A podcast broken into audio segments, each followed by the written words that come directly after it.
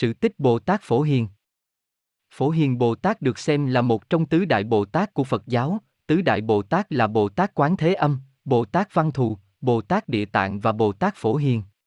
Ngài và Bồ Tát Văn Thù là thị giả của Phật Thích Ca Mâu Ni. Bồ Tát Văn Thù cưỡi sư tử đứng thị giả ở bên trái và Bồ Tát Phổ Hiền cưỡi voi trắng đứng thị giả ở bên phải. Nếu như Bồ Tát Văn Thù đại biểu cho trí, tuệ, chứng, nắm giữ trí tuệ và chứng đức của chư Phật.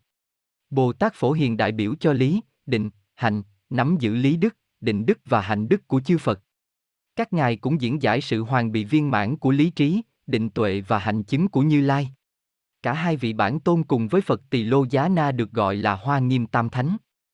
Mật Tông xưng tụng Bồ Tát Phổ Hiền là thiện nhiếp kim cương, chân như kim cương, như ý kim cương. Ngài còn được xem là đồng thể với kim cương tác đỏa. Khi Đức Phổ Hiền Bồ Tát chưa xuất gia học đạo, còn làm con thứ tư của vua vô tránh niệm, tên là Năng Đà Nô. Nhờ phụ vương khuyên bảo, nên thái tử mới phát tâm cúng dường Phật bảo tạng và chúng sanh trong ba tháng.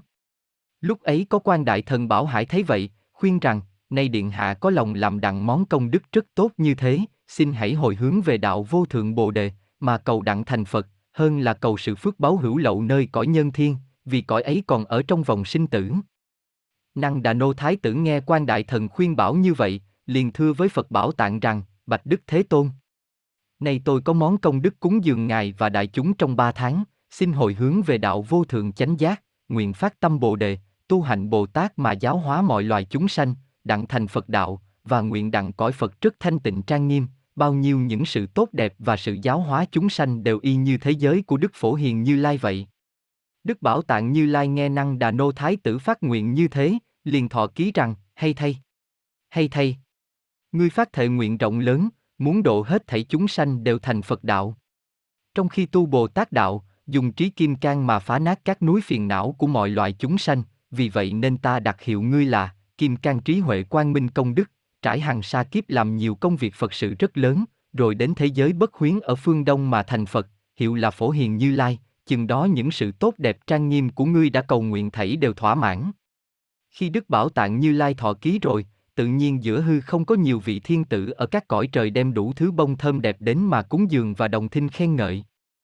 Năng Đà Nô Thái tử thưa với Phật rằng, Bạch Đức Thế Tôn.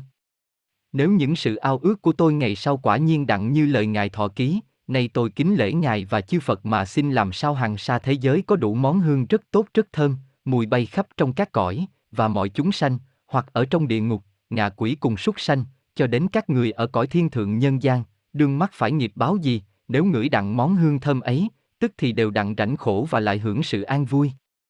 Năng Đà Nô Thái tử thưa rồi, đương cúi đầu mà lễ Phật, thì trong các thế giới mười phương tự nhiên có mùi hương thơm bay khắp cả. Lúc đó mọi loài chúng sanh ngửi đặng mùi hương ấy, lòng dạ hớn hở, các bệnh phiền não thảy đều tiêu trừ.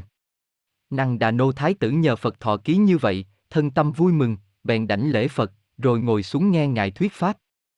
Năng Đà Nô Thái tử nhờ công đức đó, nên sau khi mạng chung, sanh ra các thân khác và các đời khác, kiếp nào cũng nhờ lời thệ nguyện mà chăm làm các việc Phật sự và hóa độ chúng sanh, đặng cầu cho mau viên mãn những sự của mình đã ao ước.